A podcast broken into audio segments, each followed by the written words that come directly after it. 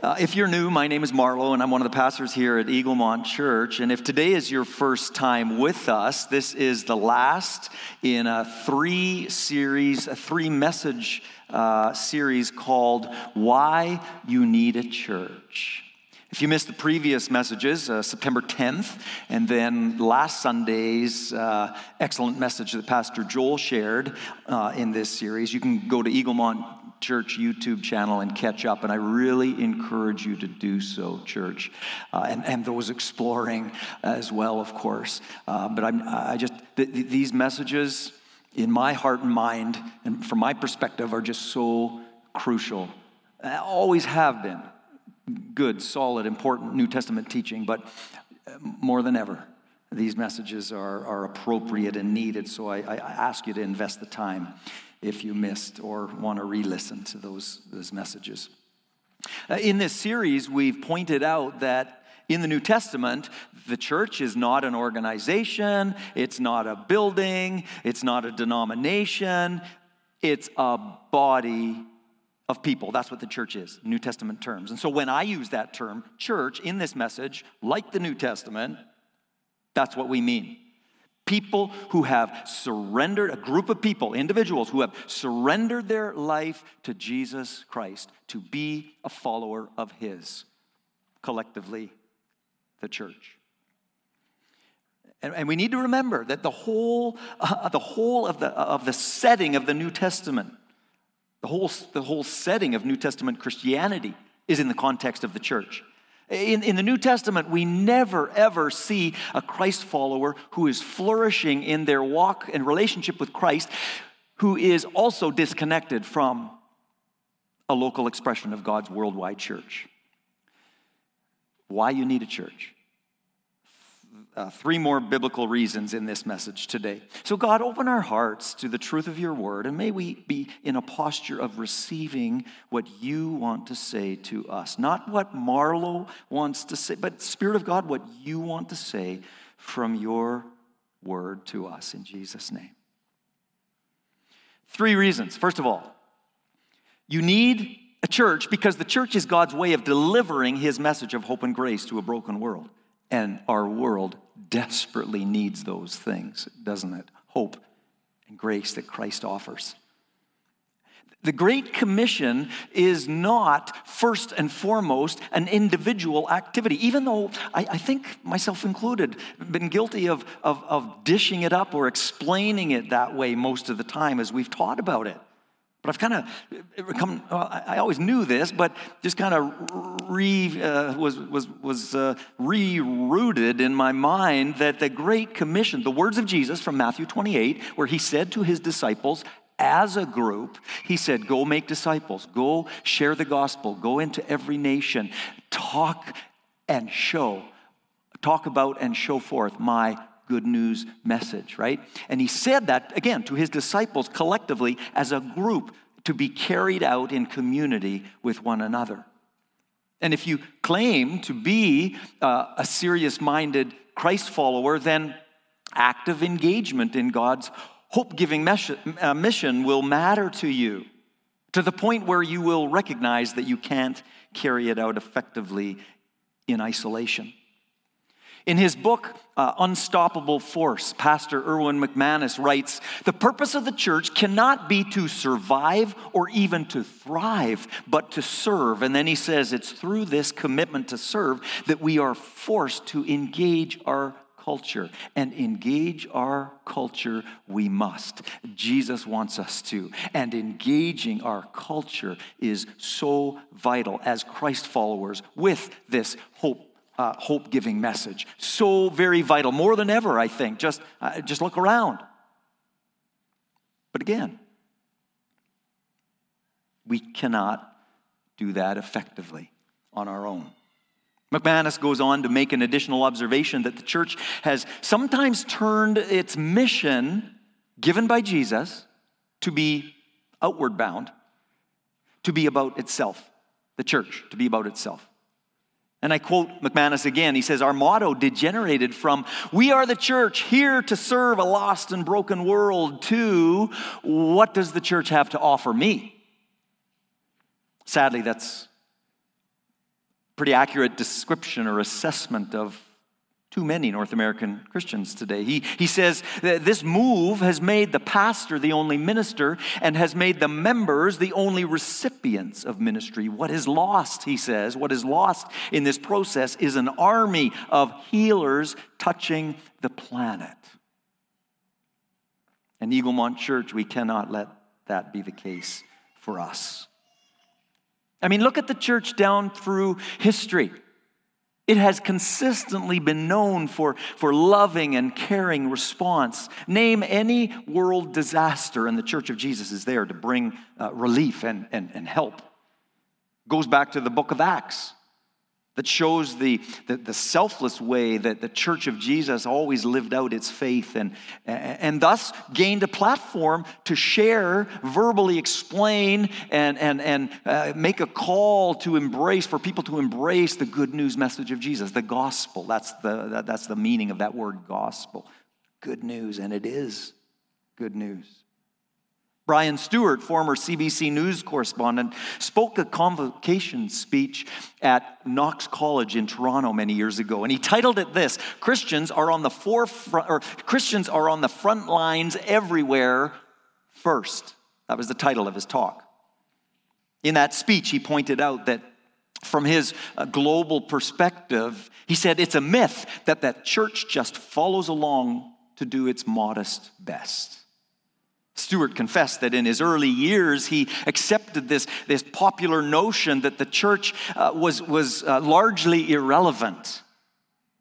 But he was struck by the powerful fact that whenever he was uh, dispatched to uh, report on a war or a famine or any calamity, every time he would witness that Christians were already there, generously and lovingly assisting those in need, even before he and his television crew arrived. Interesting observation. Love it. This Brian's observation in this of, uh, of the church at work in the world eventually led him to, uh, to personal faith in Christ. You see, it takes an army of many Christ followers to serve like that, and the impact uh, swells as every Christian takes their active place in the local church with a commitment to serve as Jesus has called us to, unselfishly together in our world with other Christ followers. That, that's God's plan. That's God's desire for each and every one of us to maximize the influence for Christ in our world. And you need a church. You need a church to experience that and the church is needed to make that happen by God's design. Secondly, you need a church to experience the power and the beauty of biblical unity. Some of you know what I'm talking about because you've been in churches where unity has been a gift from God and a commitment by the local, by the believers in that local church. It's what it, it takes that many times, doesn't it?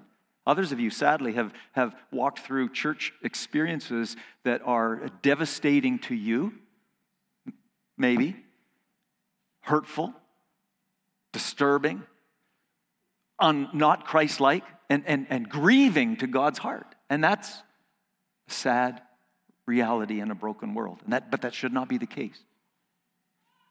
You need a church to experience the power and the beauty of biblical unity. And again, if you claim to be a Christ follower, you will want your life to honor God.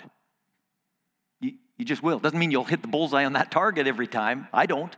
But you, you will. You will. You, you'll care about that. You'll want your life to honor God. And a heart for unity in the body honors God. Psalm 133 it is good and pleasant when, what? When God's people live together in unity, that verse says. And then verse 3 is awesome. For there, where? There. Where, there, where? where there's unity. There, that verse says, there the Lord bestows his blessing.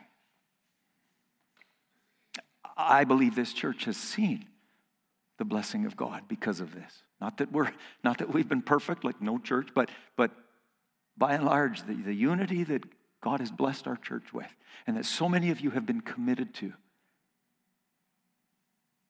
is phenomenal. I mean, that's exciting language. It's there that the Lord bestows his blessing. So, three things really quickly. Unity honors God, first, because it reflects his nature. I mean, there's no greater example, is there, of unity than God himself. One God, three persons. We're not going to describe that today, but God the Father, God the Son, God the Holy Spirit, living in a perfect relationship from eternity past as God of unity, unbroken, unbroken unity. And when we act in love and unity, we act, we act in line with the most um, uh, foundational and, and uh, profound characteristic of the nature of God. And we need a connection to a local church to have the privilege of experiencing that and of obeying God in that kind of living in community. Secondly, honor, uh, we honor God. Unity honors God because when Christ followers commit to unity among themselves, and, and you've heard me say this before if you've been around Eaglemont for a while, they become the answer to Jesus' prayer in John 17 for unity. What an awesome, what an awesome thought that I can be, you can be an answer, a part of the answer to the prayer of Jesus that he prayed and, and once again, if, if you're claiming to be a genuine Christ follower, you will care about this. You'll pursue this, actually. But you need to be a part of a local expression of God's worldwide church in order for that to be the case. Now, Jesus never said living in unity with other believers would be easy. Some of you know that. That's why he that's why he took time to pray. There's a fair number of, of, of verses of, that, that, that where John relayed the prayer of Jesus about this.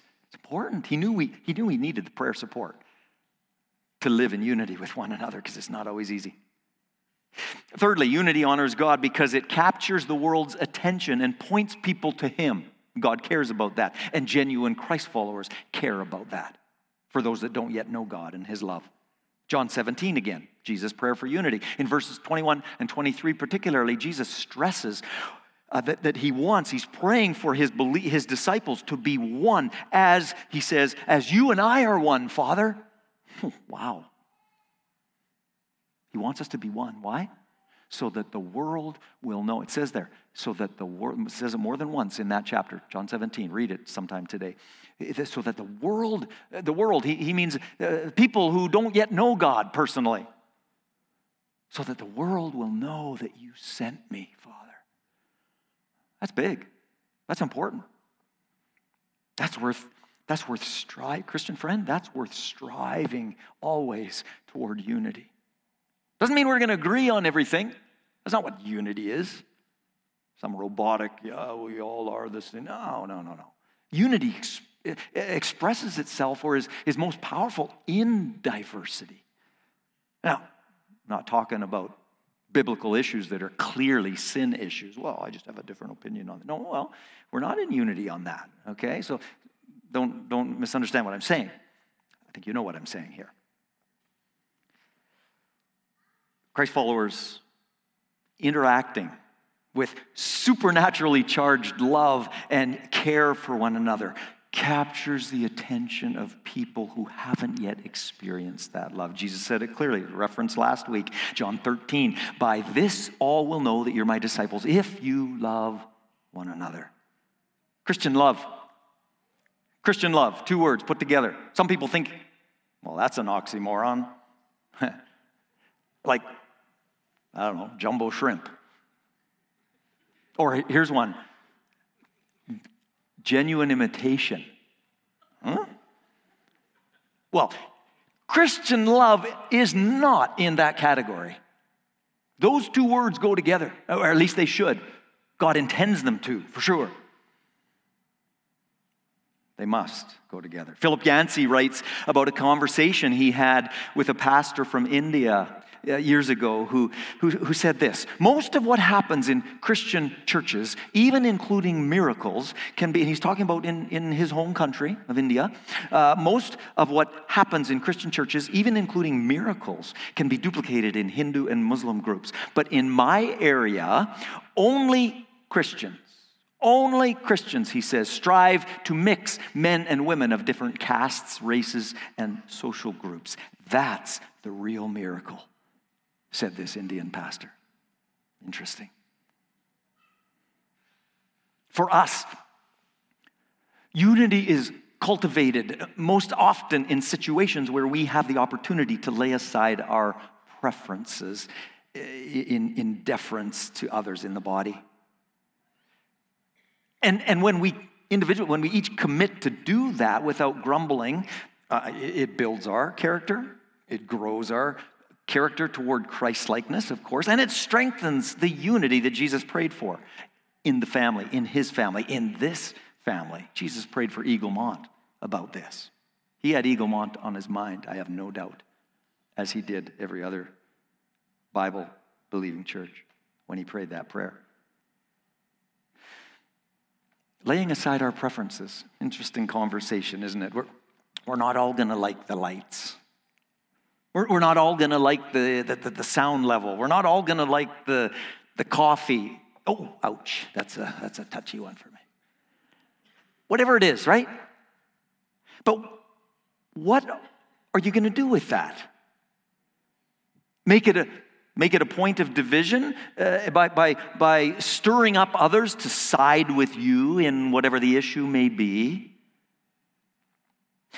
Not that some of these things shouldn't be discussed at times. Don't, again, don't misunderstand what I'm saying. But remember that Jesus has already prayed for us that we'd act in a spirit of unity in whatever those issues and differences are. My Christian friends, I encourage you to lean into the opportunities you have to defer to others. It, it's actually it's, it's a discipline. And I'm not saying I always like it. And everything that happens around here isn't my doing, nor should it be. We're, we're a family. Yes, I have a role of influence, and I need to steward that wisely and, and, and carefully and in a Christ like way. And that can be heavy sometimes. But whatever the issues are, and there are discussions, and there are some weighty discussions, and there are things that we make weighty that really aren't, right, in the body of Christ, right? Uh, that's all part of family life, and that's okay. But in, through all of those things and discussions and decisions, let's always, can we? Church, let's always keep Jesus' heart for unity the forefront of our minds and in our hearts. Let's do that. Let's do that. Let's commit to that moving forward.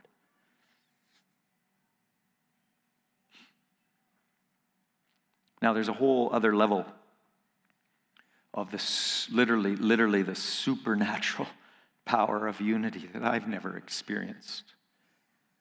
When we think of various world situations that have happened,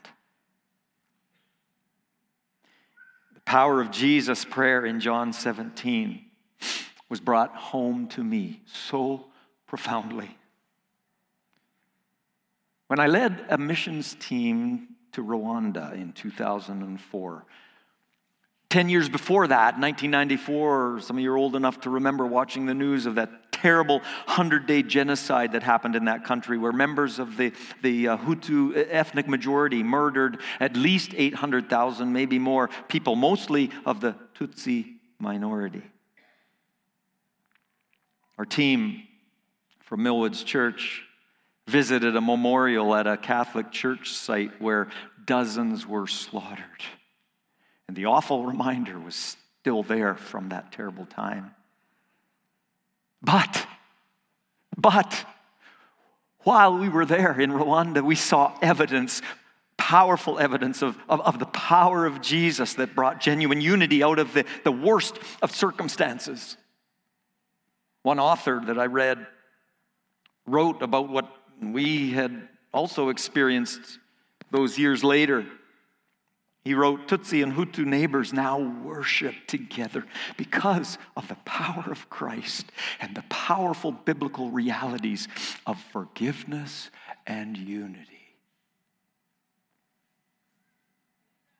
Unity like that simply cannot be experienced in any other setting like is possible when Jesus brings believers together. And, and, they, and they all respond like he calls us to respond.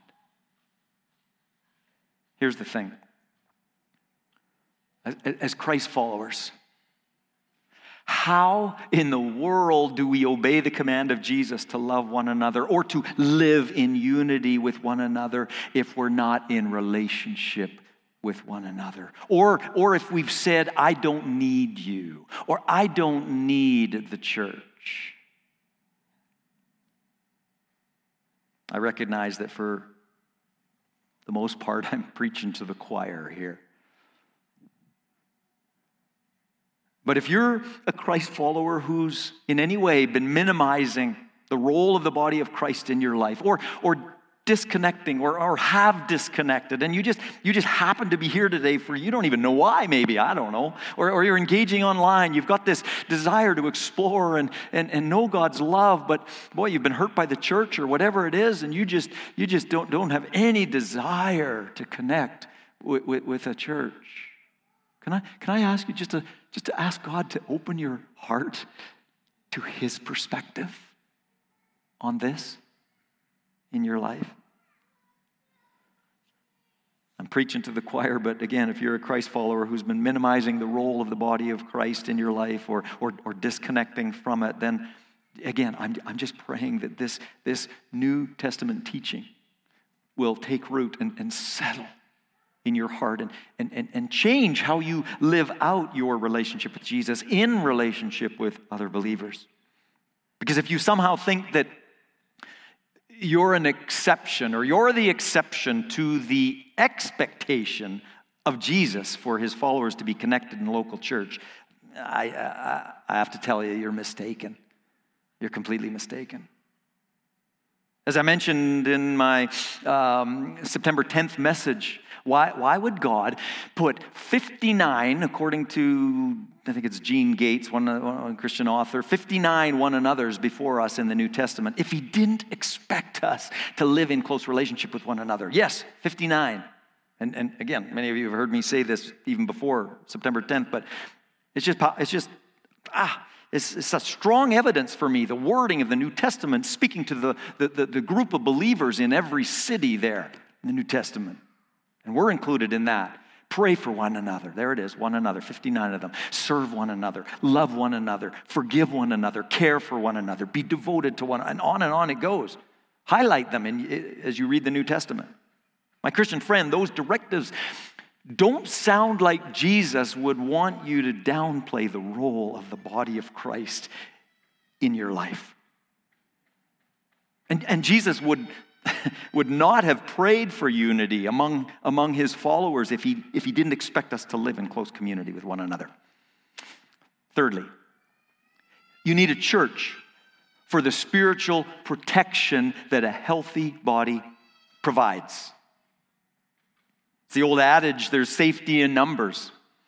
And some of you know that from when you roamed around town years ago in your pack of 20 junior high friends. Maybe for some of you that was last night, I'm not sure. I, I, I doubt it, but. Or, or maybe that was just the, the, the whole uh, safety, well, safety in numbers. Here, as an example, take a piece of paper. I got to do this to get the one piece. I'm not passing it to you, so. One piece of paper. It can be destroyed or hurt, torn apart pretty easily. One piece of paper can. Doesn't stand up well to, to my attack. But when that individual paper, papers are part of a group, The outcome is different. The outcome is different. Can't be destroyed. Those individual papers cannot be destroyed, cannot be torn up when they remain part of the bundle.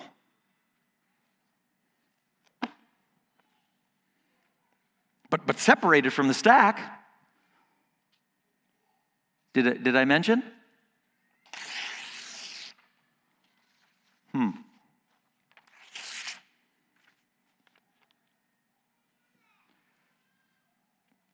Very simple illustration of what we're talking about biblically. That the context of the body of Christ, the, the bundle, if you will, provides the needed strength and protection to the individual members of the body that we all need, admit it or not. The attacks we all face individually are, are, are, are, weakened or even nullified when we're solidly connected to Christ followers in a healthy church. There's protection there, and it's biblical. Two types. First, protection in failure. And this is significant because no Christ follower is immune to failure. All of us know that by experience. We all do. God speaks to Christ followers through the Apostle Paul in Galatians 6 1. And, and again, this verse was referenced last week, but eh, eh, Paul said there, if someone is caught in a sin, restore that person gently. That's a directive to you if you're a Christ follower. If someone, if you're aware, if someone is, is uh, Paul words it this way if someone is caught in a sin, uh, tangled up, uh, restore that person gently. That's not always been done. And that's a directive from God for the conduct of care in his body. Uh, I'm not sure, again, I'm not sure we, have done this very well. Or, or maybe better worded, I, I'm not sure we've done this very often. Why is that? Could it be because it's, it's because we're nervous about how the person will react? Maybe. Or, or we may think, well, I can't challenge someone about their uh, failure or their sin in their life because then I'll be judging them. Well, no, not necessarily. Not if you, you do it with a, a, a loving, caring heart, a, a, humble, a humble attitude. Then, then you'll not be judging, you'll actually be obeying God's word to you as a Christian. The short verse is all about watching out for one another and, and, and protecting one another spiritually, which is what God intends for us to do in His family. You know what is a really great thing? That failure is not final. Some of you are, are sitting under such shame right now. There's a difference between guilt that is lovingly comes to our heart when we fail, when we sin. Eh, it's the Spirit of God lovingly, gently. There's, there's, there's genuine guilt, but then there's shame. And shame is a weapon of Satan to keep you down, to make you feel like I can't go to God again for forgiveness. He won't listen to me. I failed too many times, or whatever. That's shame. That's the enemy of your soul. Don't let him win in that battle, my friend.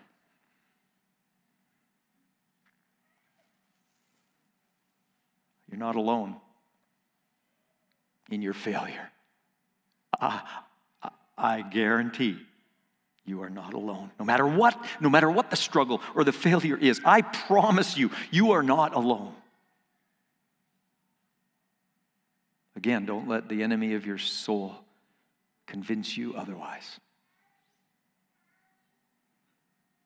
In a healthy church, there are spiritually mature people who are grace filled in their character, who, upon hearing of a failure of a fellow Christ follower in their family, many times will reach out and begin a, a, a journey of, of life giving relationship with that person.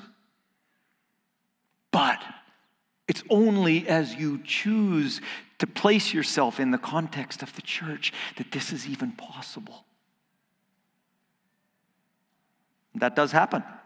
And, and way to go, church, for that. I've witnessed it many times. It's inspiring. And I'm not claiming that this is everyone's experience every time in this church either, because I also know of situations where it hasn't been the case. And, and that saddens me. There's, there's growth for us in this area. So, church, let's strive for Galatians 6 1, the, the, the, the Galatians 6 1 bullseye on the target of care, of watching out for one another. Okay? Secondly, there's protection toward biblical alignment. Those who are not connected in a Bible based church are susceptible to teaching that is under the Christian banner but is off base biblically. And there's, there's much out there in, in that category. And we don't have time to cite examples, but yeah, sadly, there's much opportunity these days for people to be led astray by false teaching. And it's, it's always been the case. You've heard, again, if you've been around Eaglemont for any length of time, you've heard me say this. The Apostle Paul gave many warnings in the New Testament to Christ followers to watch out for false teachers and false prophets. And being a, a part of a healthy uh, and biblically rooted church will help keep you from sliding into these theological ditches, these practical Christian living ditches that are off base. As you yeah, hear all kinds of things with the, the way information is so available these days. You need discernment, but you need a personal knowledge of God's Word. It's the plumb line right here. Solidly Bible based church will help keep you from, from going theologically or spiritually loopy.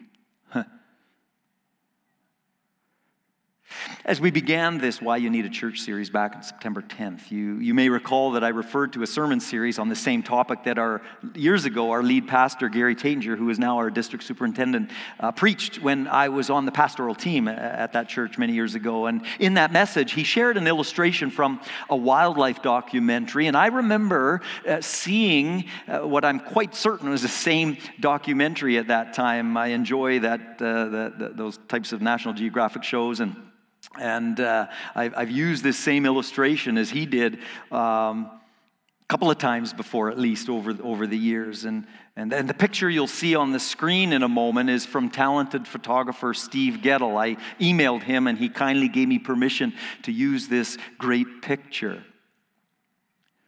Well, the wildlife documentary that I saw showed what happens when wolves attack buffalo. They approach from behind because face to face, the big animal, the buffalo, has the advantage, right? But if the wolves can sneak up behind and get them running, the wolves suddenly have the advantage because then what happens? The, the weaker or the younger buffalo start to fall behind and, of course, become a very easy target for the wolves. But contrast that to how the muskox, what they do when they're attacked, they get into a circle with butts inward and their sharp horns facing out, big circle.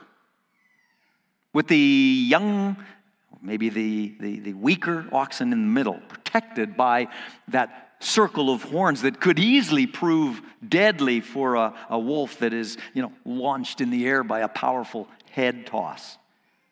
They're stronger and safer together than, than if if they each kind of make a break for it. It's great. Well, that's, that's similar to us as Christ followers. It should be. Being, being scattered and on our own, eh, not a good option. Not a good option. There's, there's protection through others watching out for you. And that's the reality in a healthy church. When we feel weak, there are others who are caring and mature in their faith who, who, who, who step in to support, to help, to care, to pray, to inspire, to sharpen. I've been the recipient of that type of spiritual care in local churches that I've been a part of and in this church. What a blessing. Just because I'm a pastor doesn't mean I don't need that. Huh. That kind of thing is like a, like a circle of protection when our spiritual enemy, Satan, would want nothing more than for us to bolt and be out on our own against his attack. Don't go there. Don't go there in your Christian walk. And so this morning, what's our takeaway, our response? It's a simple reflection question. What's your attitude about the local church these days? I want you to, I want you to park on that question. Simple question. But I want you to park on it uh, seriously and honestly now and, and in the coming week or, or, or weeks. What's your, what's your attitude about the local church? And for many of you, you'll, that will be this local church because that's your your family or the group that could become your family if you're kind of backed away or, or, or not sure you're exploring if you claim to be a christ follower do you value the role of God's church in your life so much that you're seeking to deepen your connection to it. Some of you are categorically, you can say categorically yes to that. And I see beautiful evidence of that in many of your lives. It's fantastic and, and, and inspiring. Or have you allowed Satan? Well, that's pretty strong. No. He's behind thinking that is not biblical. He's, he's, he's real. He's not this little guy in a pitchfork and a red suit. No, he's used to be a beautiful angel in heaven, but thought he should take over in heaven. And so Isaiah 14 tells us so he got the boot. So he is against, he is opposed to any good thing that God has offered. It's not surprising he will try to cause believers to wander from the flock. Not surprising. Don't let him. Don't let him lead you that way. Maybe he has. Maybe he has warped your perspective of the local church. Maybe that happened during COVID and you haven't quite recovered. Or you began to think that connection with the local church really isn't that important. If you've slid that direction in your thinking, I, I, I need to remind you that that's wrong thinking. That's not biblical thinking. And if you are a genuine Christ follower, you will care about biblical thinking and what Jesus expects of his followers. If that's you, I implore you to turn your heart back to the Lord and back to his church that he loves so much. Everything in this holy book from the time Jesus took his first breath after his resurrection to the end, the last chapter of the last book of the Bible, are words either to the church, for the church, or about the church. And 92 of the 114, 115 times the word ecclesia is used, the word for church in the original language, 92 out of 114 or 15 times it's a direct reference to a local church. The local church matters to the head of the church, Jesus Christ. And it must matter to us. Friends, some of you are, are new in your commitment to follow Christ, and that's so cool. Or, or maybe, again, maybe you're seeking answers about what it means to be a Christ follower. Let, let me just say that this church is not perfect. I'm not perfect. But I know that this church is a safe place to explore and, and to ask your questions. That's why Joel, Pastor Joel, works so hard, and the leaders are so committed to, to, to, to make Alpha available on Wednesday nights. And I think somebody can still come if they haven't been yet. Wednesday night, 6 o'clock. Students here, adults downstairs. It's a safe place to ask your questions. Oh, no church is, no church is perfect because it's made up of imperfect people like us, right? But God has designed His church as a place where His grace and truth can be experienced. And that design or plan involves the in community life. So, reflection question What's your attitude about the church these days? Let the Spirit of God inform that thinking of yours. Let the Word of God, the New Testament, inform your thinking and your action relative to His body. Pray with me. Thank you, God, for your word and for the truth so clear regarding your church. Help each one of us to view your church as you want us to. Help us to value the body of Christ like you do. Help us to love the body of Christ and other believers, even the ones that frustrate us. Help us to love one another in the body like you love us and gave yourself for us. May we pray toward your good purpose, your good purpose being fulfilled through this church that we're a part of. May, may we serve toward making this local church a solid and loving reflection of the character of God and the, the love of God for people. May we, may we give financially to help this church be all it can be and do all it can do to reach people who don't yet know your grace and your love yet. Yet. Hmm. Heads bowed and eyes closed. I'm wondering if there's somebody in this place. And if you're engaging online, there's a place there. You can uh, go to eaglemont.info and just let us know you committed your life to Christ. In this moment, if there's somebody in this place that just says, I want to give my life to Christ, I never have, or I, I did many years ago, but I want to recommit my life to Jesus Christ today. Uh, uh, can I ask you just to, just to raise your hand and look my direction? I'm not going to call you out or embarrass you. I want to just pray for you today as you express, not so much to me, but to God, that this is your desire to know God personally. You've heard the gospel today. We've celebrated the gospel today through communion. He loves you, He died for you. He stepped into your place to take upon Himself your punishment for sin and mine. And our response is that of surrender to Him as the for, asking Him to be the forgiver of our sin and the leader of our life. Is there anybody that would want to make that step? Today.